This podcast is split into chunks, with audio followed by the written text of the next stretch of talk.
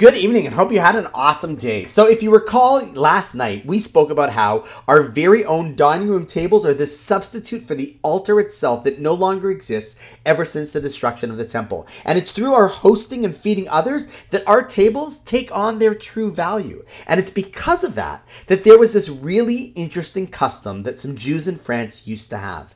In this community in France, instead of an old wood coffin, they actually had the custom to bury an individual in a coffin coffin made from the wood that was their dining room table. Now, I know at first thought that seems pretty odd, doesn't it?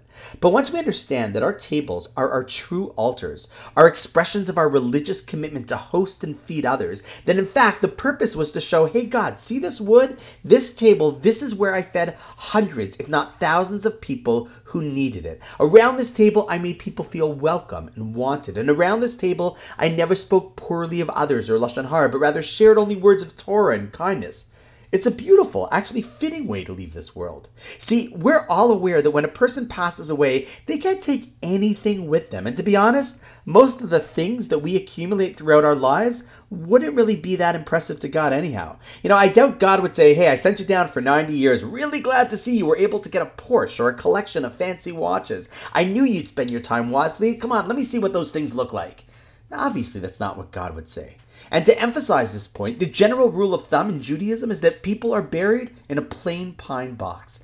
Nothing fancy. In fact, the opposite. Something incredibly simple and inexpensive to show that the value of the person is not judged by how nice the mahogany finish is. If that's the focus, then it might actually just be an indicator that a person did, in fact, miss the entire point of life.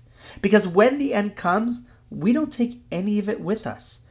But while we can't take anything physical with us after it's all over, we can bring something with us. And what is that? The mitzvos that we did with the physical blessings that God gave us. And that, my friends, is why they had this custom to bury people with the wood of their tables, the same tables that they used to live lives of chesed and kindness.